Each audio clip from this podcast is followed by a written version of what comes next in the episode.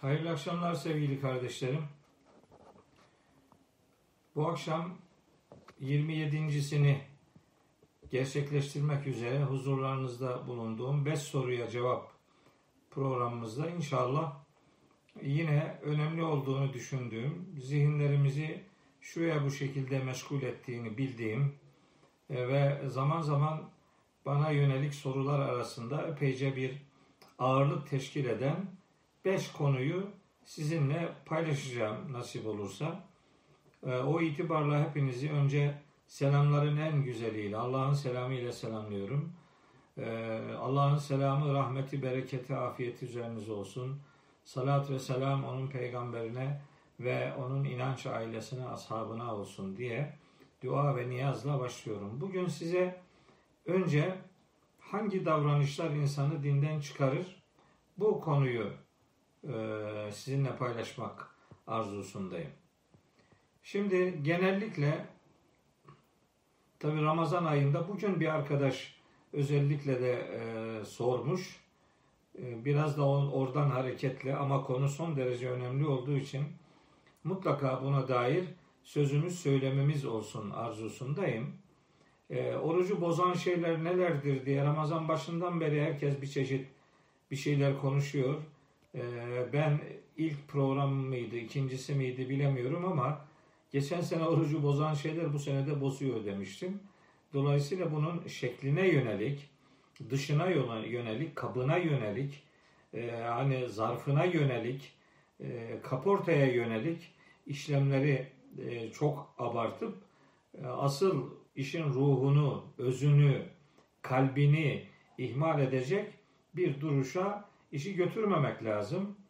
E, elbette orucun neyin bozduğu çok önemli ama e, orucun oruç olabilmesi için sahibinin önce imanını bozmamış olması gerekiyor. İmanı bozulmuş bir adamın orucundan zaten bir şey çıkmaz. Ona zaten oruç da denmez. O itibarla imanı ne neler bozar? Yani neler bir insanı dinsiz yapar? E, amellerinin boşa gitmesine sebep olur. Bu noktada bazı hatırlatmalar yapma ihtiyacındayım. Şimdi bakın değerli kardeşlerim, Kur'an-ı Kerim'de En'am suresinin 82. ayetinde Allahü Teala son derece önemli bir ifadeyle dikkatimizi çekiyor. Buyuruyor ki: "Ellezine amenu ve lem yelbisu imanehum bi zulmin." İman edenler ve imanlarını zulümle bulaştırmayanlar. Ulaike lehumul emnu. İşte güven onlar içindir. Ve hum muhtedun. Hidayet erenler de onlardır.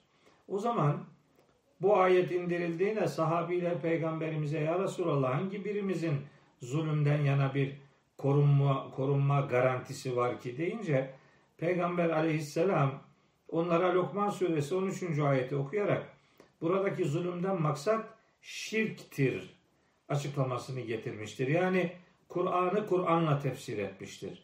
Benim tefsir hayatımda da, Kur'an'ı anlamada da e, Efendimiz Aleyhisselam'ın ortaya koyduğu bu Kur'an'ı Kur'an'la tefsirin en önemli örneklerinden olan buradan hareketle işte meali şekillendirmeye, tefsiri e, hazırlamaya gayret ettim. Bu ayetlerden anlaşılıyor ki imanın iman olmasını engelleyen en önemli unsurlardan biri imanın şu veya bu şekilde zulüm denen şirkle bulaştırılmasıdır. Yani bir iman şirkle şu veya bu şekilde ilişki içerisindeyse imanın bulunduğu kalpte şirke yer olmaz. Şirkin girdiği kalpte iman barınmaz. O itibarla Allah'la kul arasına her ne konuluyorsa bunu ister melek üzerinden düşünün ki Mekkeli müşrikler böyle yapıyorlardı. Melekler Allah'ın kızlarıdır diyerek Allah bizim amellerimizi kızlarının hatırına makbul sayacaktır diyerek melekleri ibadetlerinde Allah'la kendi aralarına koymuşlardı. İşte Mekkeli müşrikler aslında Allah'a inanmayan insanlar değillerdi. Onlar Allah'a inanıyorlardı. Fakat ibadetlerini Allah'a ulaştırmada aracılar edinmişlerdi. kendilerince de bu aracılar noktasında en hatırlı olduğunu düşündükleri Allah'ın kızları diye haşa benimsedikleri melekleri aracı ediniyorlardı. Açın, bir bakın, bir mukayese edin. Ee, benim veya bir başkasının çok fazla laf söylemesine gerek kalmayacak. Zümer suresi 3. ayeti bir okuyun. Orada Allahu Teala buyuruyor ki Mekkeli müşrikleri uyarma noktasında buyuruyor ki Ela lillahi dinul halis. Dikkat edin. Arı duru din sadece ve sadece Allah'a aittir. Bu gerçeğe rağmen müşrikler şöyle derlermiş. Onların e, sözünün arasına önce şöyle bir giriş cümlesi koyuyor Allahu Teala. Vellezine ettehadu min dunihi evliya. Onlar Allah'ın peşi sıra dostlar edindiler. Min dunihi Allah'tan başka diye tercüme ediliyor genellikle. Bu çok sağlam bir tercüme değil. Allah'ın peşi sıra. Çünkü bu adamlar Allah'a inanıyor zaten. Allah'a inanıyor da araya bir şeyler koydukları için bunlara müşrik deniyor. Bu Allah'ın peşi sıra dostlar edinenleri Allahü Teala kınamak üzere onların şu sözünü bize naklediyor. Diyor ki bu adamlar derlermiş ki ma na'buduhum illa li yukarribuna ilallahi zülfa. Biz onlara sadece ve sadece başka hiçbir sebeple değil sadece bizi Allah'a yaklaştırsınlar diye tapıyoruz. Şimdi bu cümle tanış değil mi? Bu cümlenin aynısını, benzerini, neredeyse tıpatıp kelimesi kelimesine aynısını bugün insanlar kullanabiliyorlar. Ama o gün bunu kullananlara Allahü Teala bakın diyor ki ayeti devam ettireyim. İnna Allaha yahkumu beynehum fîmâ hum fîhî yehtelifûn. Allah bu adamlara aralarında ayrılığa düştükleri konularda hükmünü verecektir mahşerde. İnna Allah la yehdi men huve kazibun keffarun. Allah yalancı ve nankörlük yapan bu insanlara asla ve asla hidayet etmeyecektir. E bakın Allah bu tür insanlara küffar diyor, kafir diyor.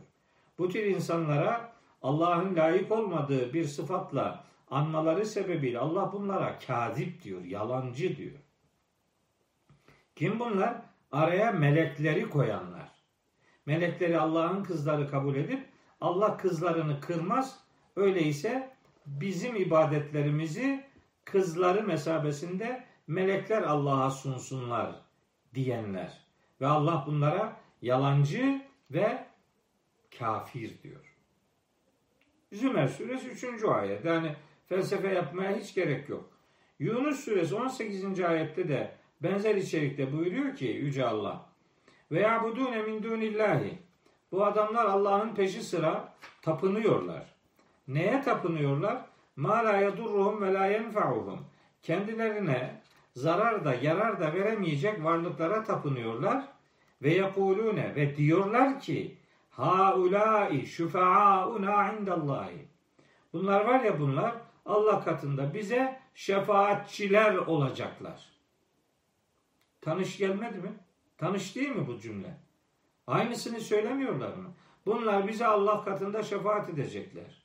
Peki böyle düşünenlere Rabbimizin verdiği cevap ne? Bakın. Kul bunu diyenlere de ki etunebbiun Allah bima la ya'lemu fis semavati ve la fil ard. Yoksa siz Allah'ın göklerde ve yerde bilmediği bir şey var da onu mu haber veriyorsunuz Allah'a? Subhanehu. Şanı ne yücedir o kudretin. Ve Teala elbette elbette yücedir amma yüşrikûne. Bu tür şirk koşanların şirklerinden Allah yücedir, münezzehtir, uzaktır. Yunus suresi 18. ayet. Şimdi size bir ayet daha söylemek istiyorum. Ee, Allahu Teala aslında konuyla ilgili bir sürü ayeti kerime var.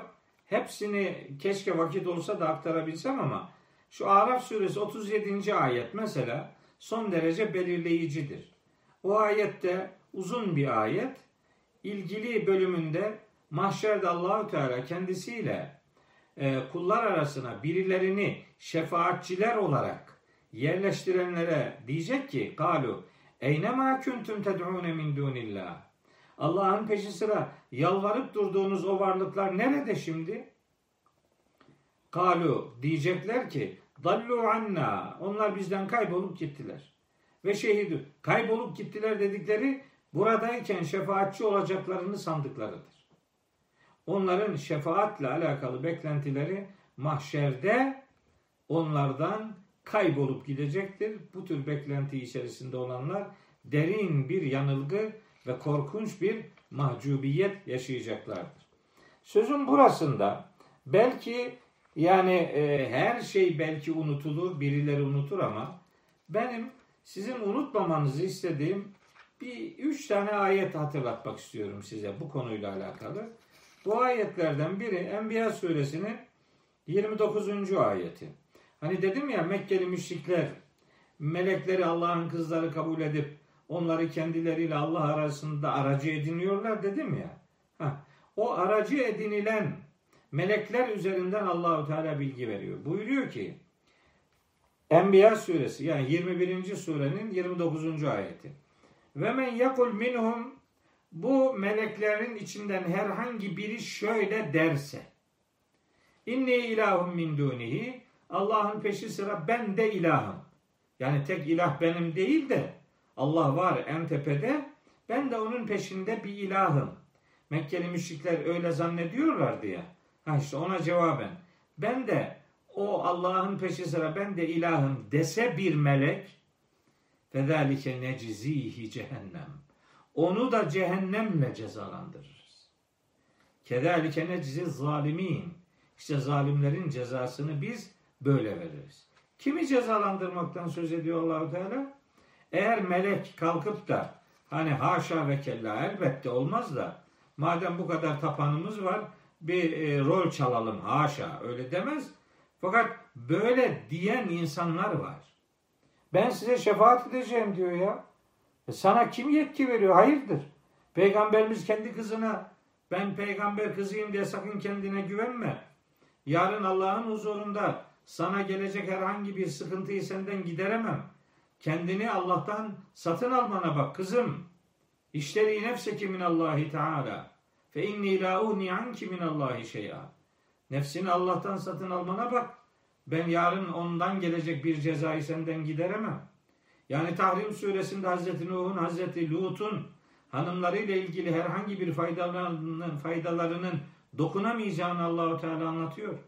Hazreti İbrahim'in babasına faydasının olamayacağını Kur'an-ı Kerim'de Allahu Teala anlatıyor. Hazreti Asiye'nin kocası Firavun'a faydasının olamayacağını anlatıyor. Hazreti Nuh'un oğluna faydasının olamayacağını anlatıyor.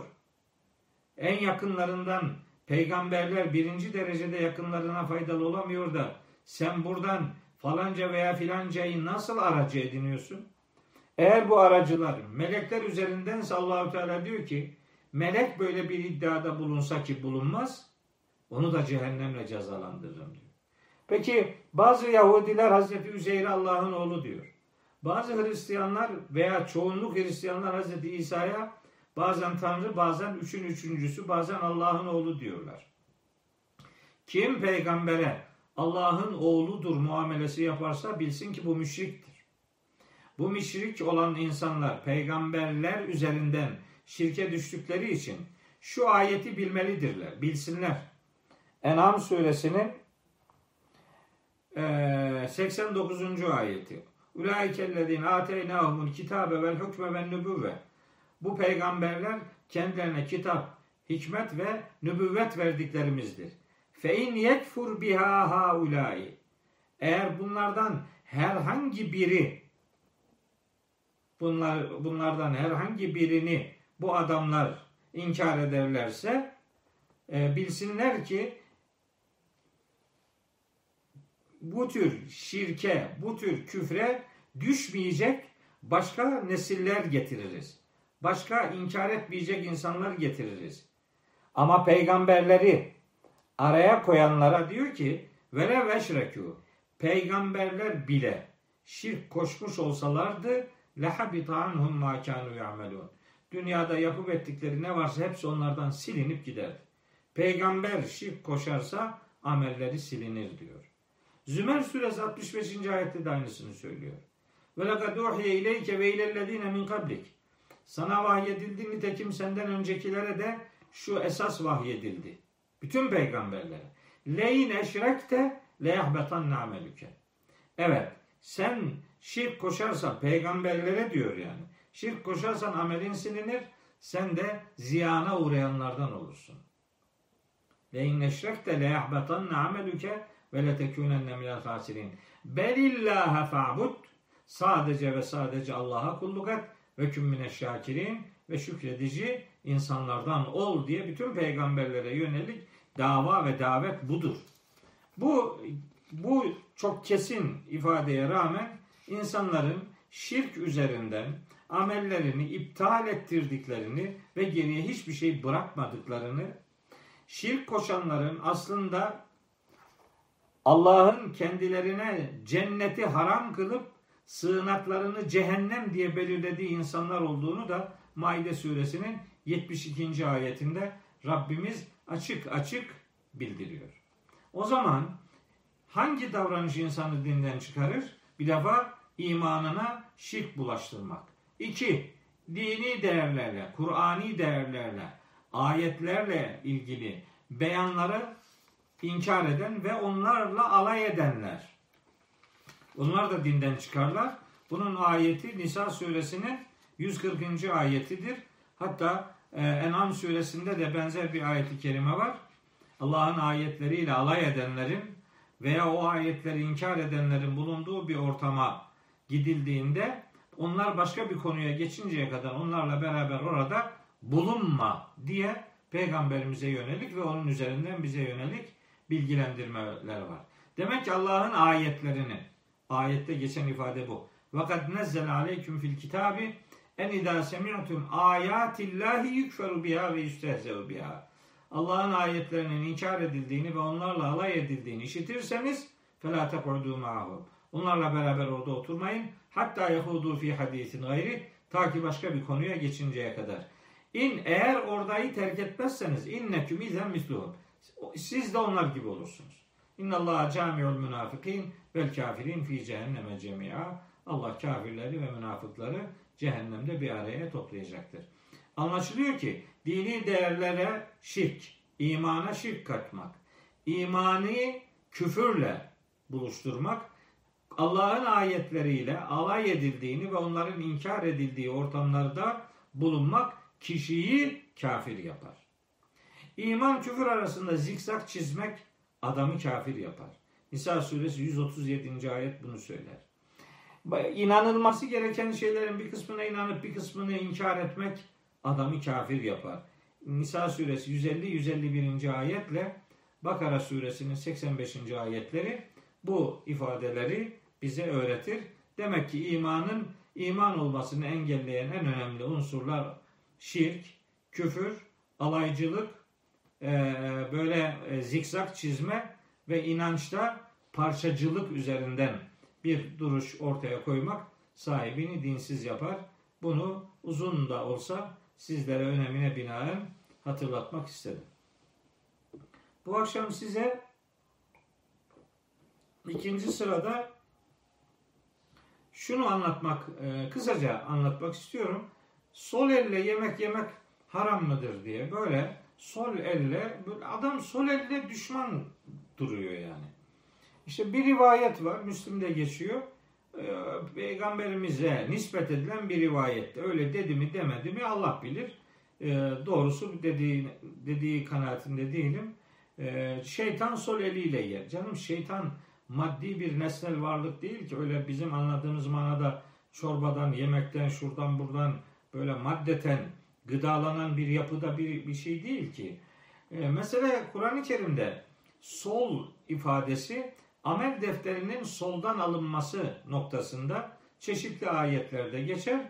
O yani bir yön olarak bir organı nihayetinde kötüleştirme veya onu insanların dikkatinden çıkartma ya da ona ikinci plan muamelesi gösterme noktasında bir ayrım içermez. Çift organlarımız vardır bizim değil mi? İki gözümüz var yani. Şimdi sağ gözünle bakmak iyidir, sol gözünle bakmak iyi değildir mi diyeceğiz. Yani sağ kulak iyi, sol kulakta arıza var mı diyeceğiz. Burun deliklerinin sağı iyidir, solu kötüdür mü diyeceğiz. Değil mi yani akciğerlerin sağı iyi, solu kötü. Böyle mi? Ayağımızın sağı iyi, sol... Bu o değil yani. Aslında sol el nihayetinde mecaz olarak, sembolik olarak haramı ve günahı temsil eden amel defterinin soldan alınmasıyla alakalı bir kavramdır. Siz haram yememeye dikkat edin, haram üzerinden duruşunuzu şekillendirin. Bana bazen soruyorlar işte sol elle yemek yemek nedir filan diye. Ben de diyorum ki yani o soruyu başkasına sorun da bana soracağınız soru şu olsun. Yediğin yemek helal mı haram mı? Ben ben ona bakarım. Kazandığın o sofrana getirdiğin, e, tabağına getirdiğin o yemek helal mı haram mı? O helal ise Allah'ın izniyle herhangi bir şeyiniz e, organik bir takıntı içerisinde bulunmayın. Hatta mesela şöyle yapanlar gördüm ben. Çocuk diyelim solak. Bunun sol elini arkadan bağlıyor. Sol elini kullanmasın diye bütün hayatı zindan ediyor. Sonra serbest kalınca da gene sol eliyle her şeyi yapıyor. Yani sol eli hor hakir görmenin bir alemi var mı? Yani bu sadece çok affedersiniz sadece taharetle ilgili midir? O yüzden yani iki organımız biz dua ederken sadece sağ elimizi mi kaldırıyoruz? Sol elimiz el değil mi yani? Hatta Yahudiler Allah'ın eli sıkıdır demişler. E, Maide suresinin 64. ayetinde Allahu Teala onlara verdiği cevabında buyuruyor ki Hullet eydihim vel uinu bima kalu. Hay elleri kilitleniseci kilitlenesiciler. Ve lu'inu bima kalu. Dediklerinden dolayı da lanete uğratıldılar. Bel bırakın tek elinin kilitli olmasın Allah'ın. Yedahu mebsudatani. Allah'ın iki eli de açıktır. Bakın bunlar sembolik ifadelerdir. Sol el ve yemekle ilgili dikkat çekilen, o rivayette aslında dikkat çekilen asıl unsur eğer rivayet sahih ise inanın orada peygamberimizin dikkat ettiği şey yenilen şeyin helallığı ve haramlığı noktasında bir duyarlılığa dikkat çekmektir. Yoksa sol elle alakalı bir adam yani diyelim ki sol elle kesiyor sağ elle yiyor. E o zaman sol el, sol el işe yaramayacaksa hiç onu sofraya katmamak lazım değil mi? Bunu demiş olamaz. Bu meseleyi de böyle kısaca sizinle paylaşmak istedim. Bu akşam üçüncü bir soru. Rüya tabirlerinin İslam'da yeri var mıdır? Tabi bir defa İslam kültüründe bir şeylerin yer almış olmasıyla onun İslam'da, Kur'an'da yer almışlığı noktasında bir ayrım yapmamız lazım. Yani kültür dini de içeren daha kapsamı geniş bir kavramdır. Kültürün içerisi gelenek dediğimiz birikimlerden oluşur. O gelenek denilen şey de aslında gelenden ve eklenenden oluşan bütüne derler. Bunun geleni vahiyidir, ekleneni ise diğer motiflerdir. Eklenenin hepsi bozuktur anlamında bir şey söylemeyiz. Ancak eklenen şey her neyse onun gelene aykırı ve ters olmaması lazım. Gelenek gelenden eklenenden oluşan bütün ise ki öyledir. O eklenen kısmı aslında kültürü oluşturur. O kültür eğer dine uygunsa başım gözüm üstüne. Ancak eklenen kısım gelene aykırıysa onu dinle karıştırmamak gerekir. Şimdi İslam kültüründe rüya tabirleri diye bir sürü söylemler var. Hatta işte böyle ciltler dolusu kitaplar yazanlar var. Biz rüya ile alakalı Kur'an-ı Kerim'de iki tane örnek biliyoruz. Bunlardan biri Hazreti Yusuf'un gördüğü bir rüya. İşte 11 e, gezegen, güneş ve ay benim için secdeye kapanıyorlar. Gördüm, gördüm diyor babasına, Hazreti Yakub'a. O da Allahu Teala'nın sana ikramları olacak. Bunu kardeşlerine anlatma. Sana tuzak kurabilirler diye Allah seni seçecek. Sana olayların arka planlarından bir kısmını öğretecek. Ee, ve ataların İbrahim, İshak'ın e, muhatap kılındığı nimeti Allah sana da tamamlayacaktır diye Yusuf suresinin 5 ve 6. ayetlerinde bilgi veriyor. Hazreti Yakup o rüyayı tabir etmiyor. Tevil ediyor. Peki Hazreti Yakup bunu nasıl yapıyor? Hazreti Yakup peygamber.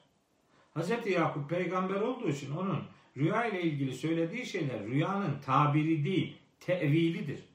Ve o tevilin arka planında vahiy vardır.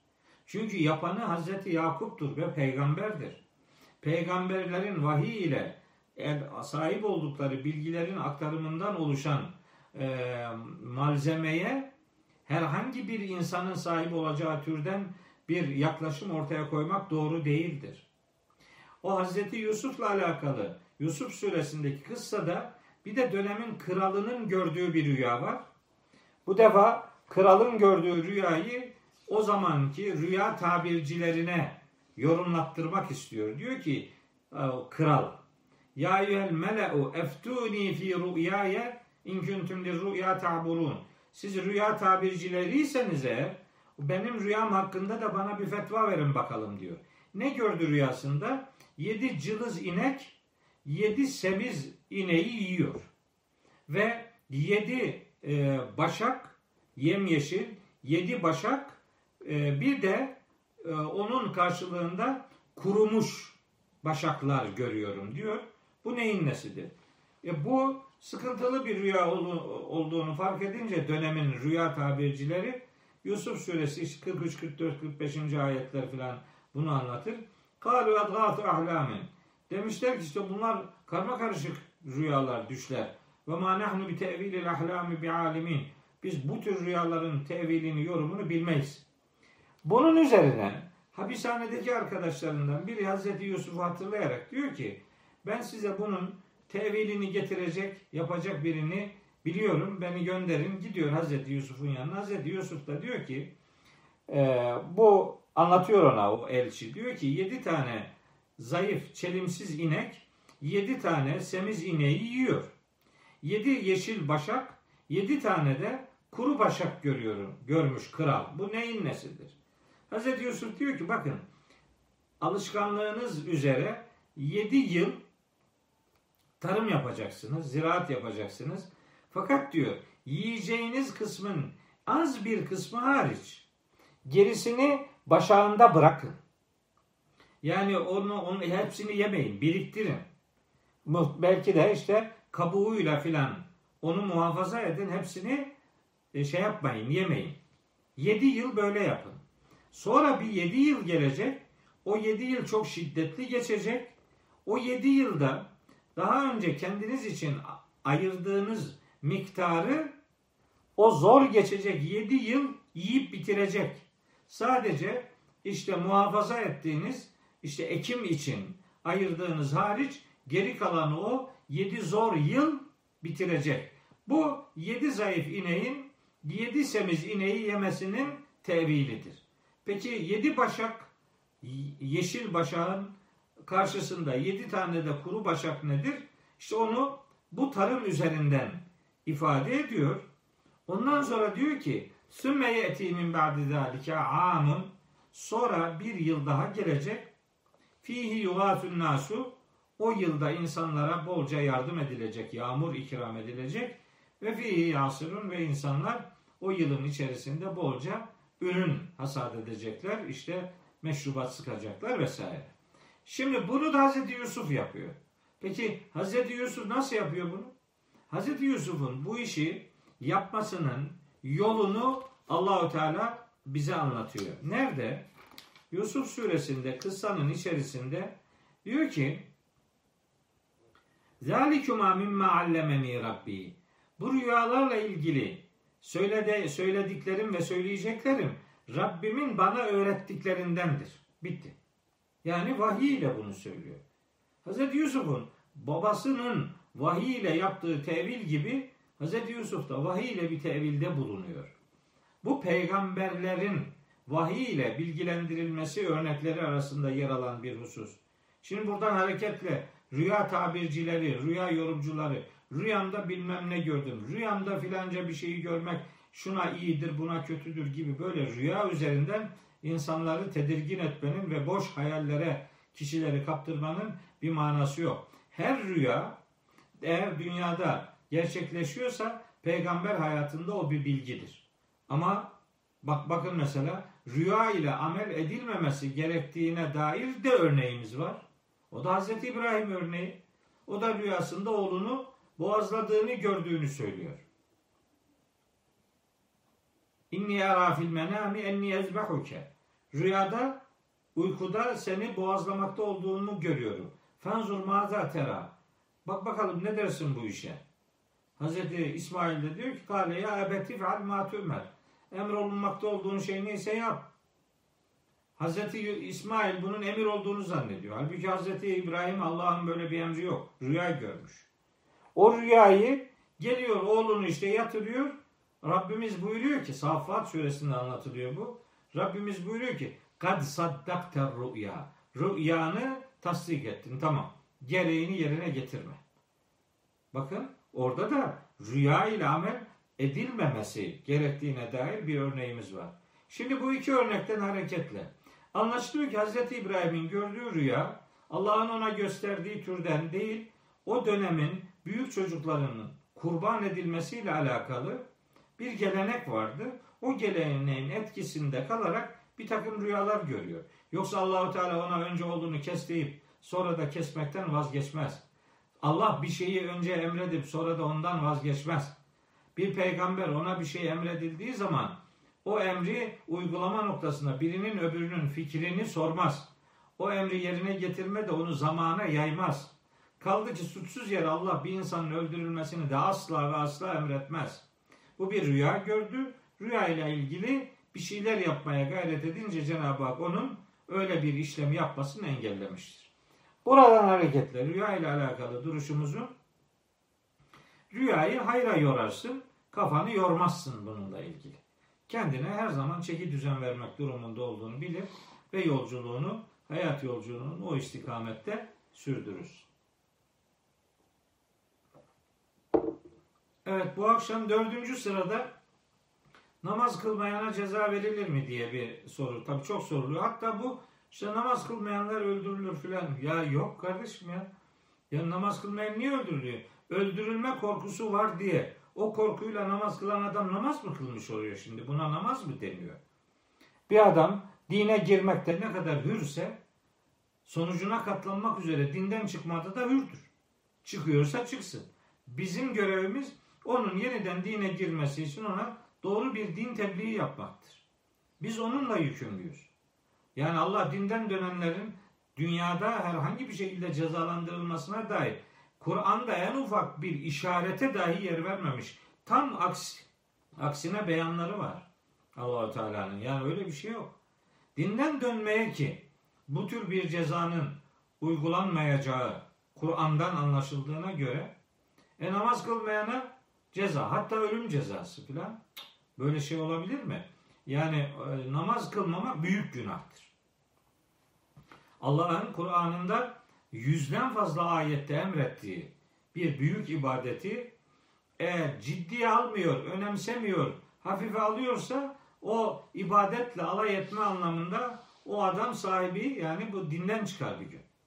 Yani ibadetle, bir dini hükümle, bir ayetle, bir grup ayetle, bir dini ritüelle Allah'ın kitabında açıkça yer verdiği herhangi bir dini meseleyle alay etmek adamı dinden çıkartır.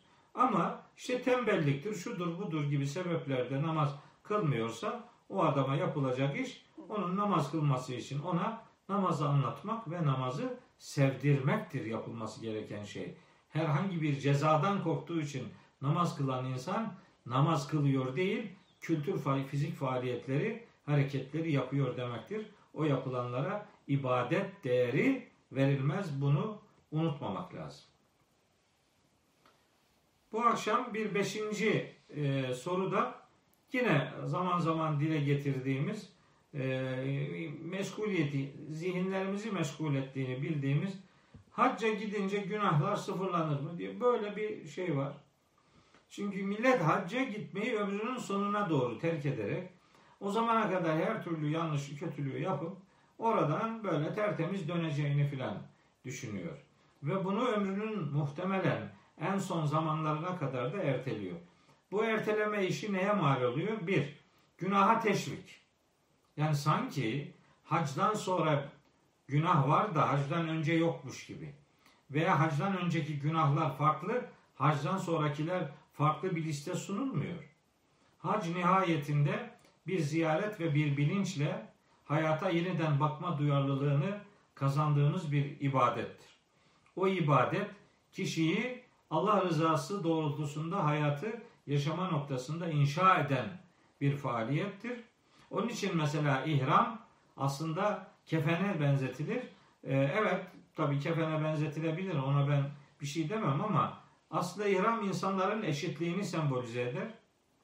Aslında ihram insanların hayatlarında tertemiz, lekesiz bir sayfanın açılışını temsil eder.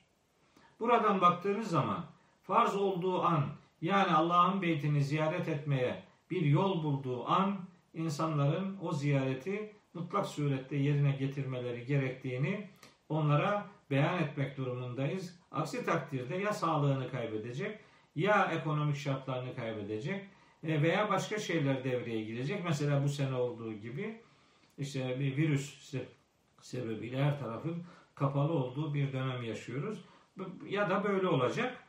Vaktinde yerine getirilmemiş bir hac ibadetinin hesabının mutlaka sorulacağını, Allah'ın muhteşem evrensel bir e, emrini yerine getirmemenin insanları sorumlu kılacağını unutmamak lazım. Hacca gidince günahlar affedilir mi affedilmez mi onu Allah bilir. Ancak hacca kadar hayatı günah işlenebilir gibi algılamak, hacdan dönünce onların hepsinin affedildiği gibi bir garanti içerisinde bulunmak çok doğru bir davranış değildir. O yolculukta insanların böyle birbirine hak hukukta çok riayetkar olduğunu gözlemlediğimiz o yolculuklardan döndükten sonra bu hak ve hukuka çok da fazla riayet edilmediğini gözlemliyoruz. O itibarla ben haccın muhteşem bir ibadet olduğunu ve insanların affına vesile olabileceğini, Rabbimizin affetme sıfatına sığınma yolculuğumuzda bir garanti içerisinde olmadan ve o ibadeti vaktinde yaparak hayatı o bilinçle yaşamak durumunda olduğumuzu beyan ediyor. Bu vesileyle hepinize hak ve hayır üzere bir ömür diliyorum. Allah yar yardımcınız olsun.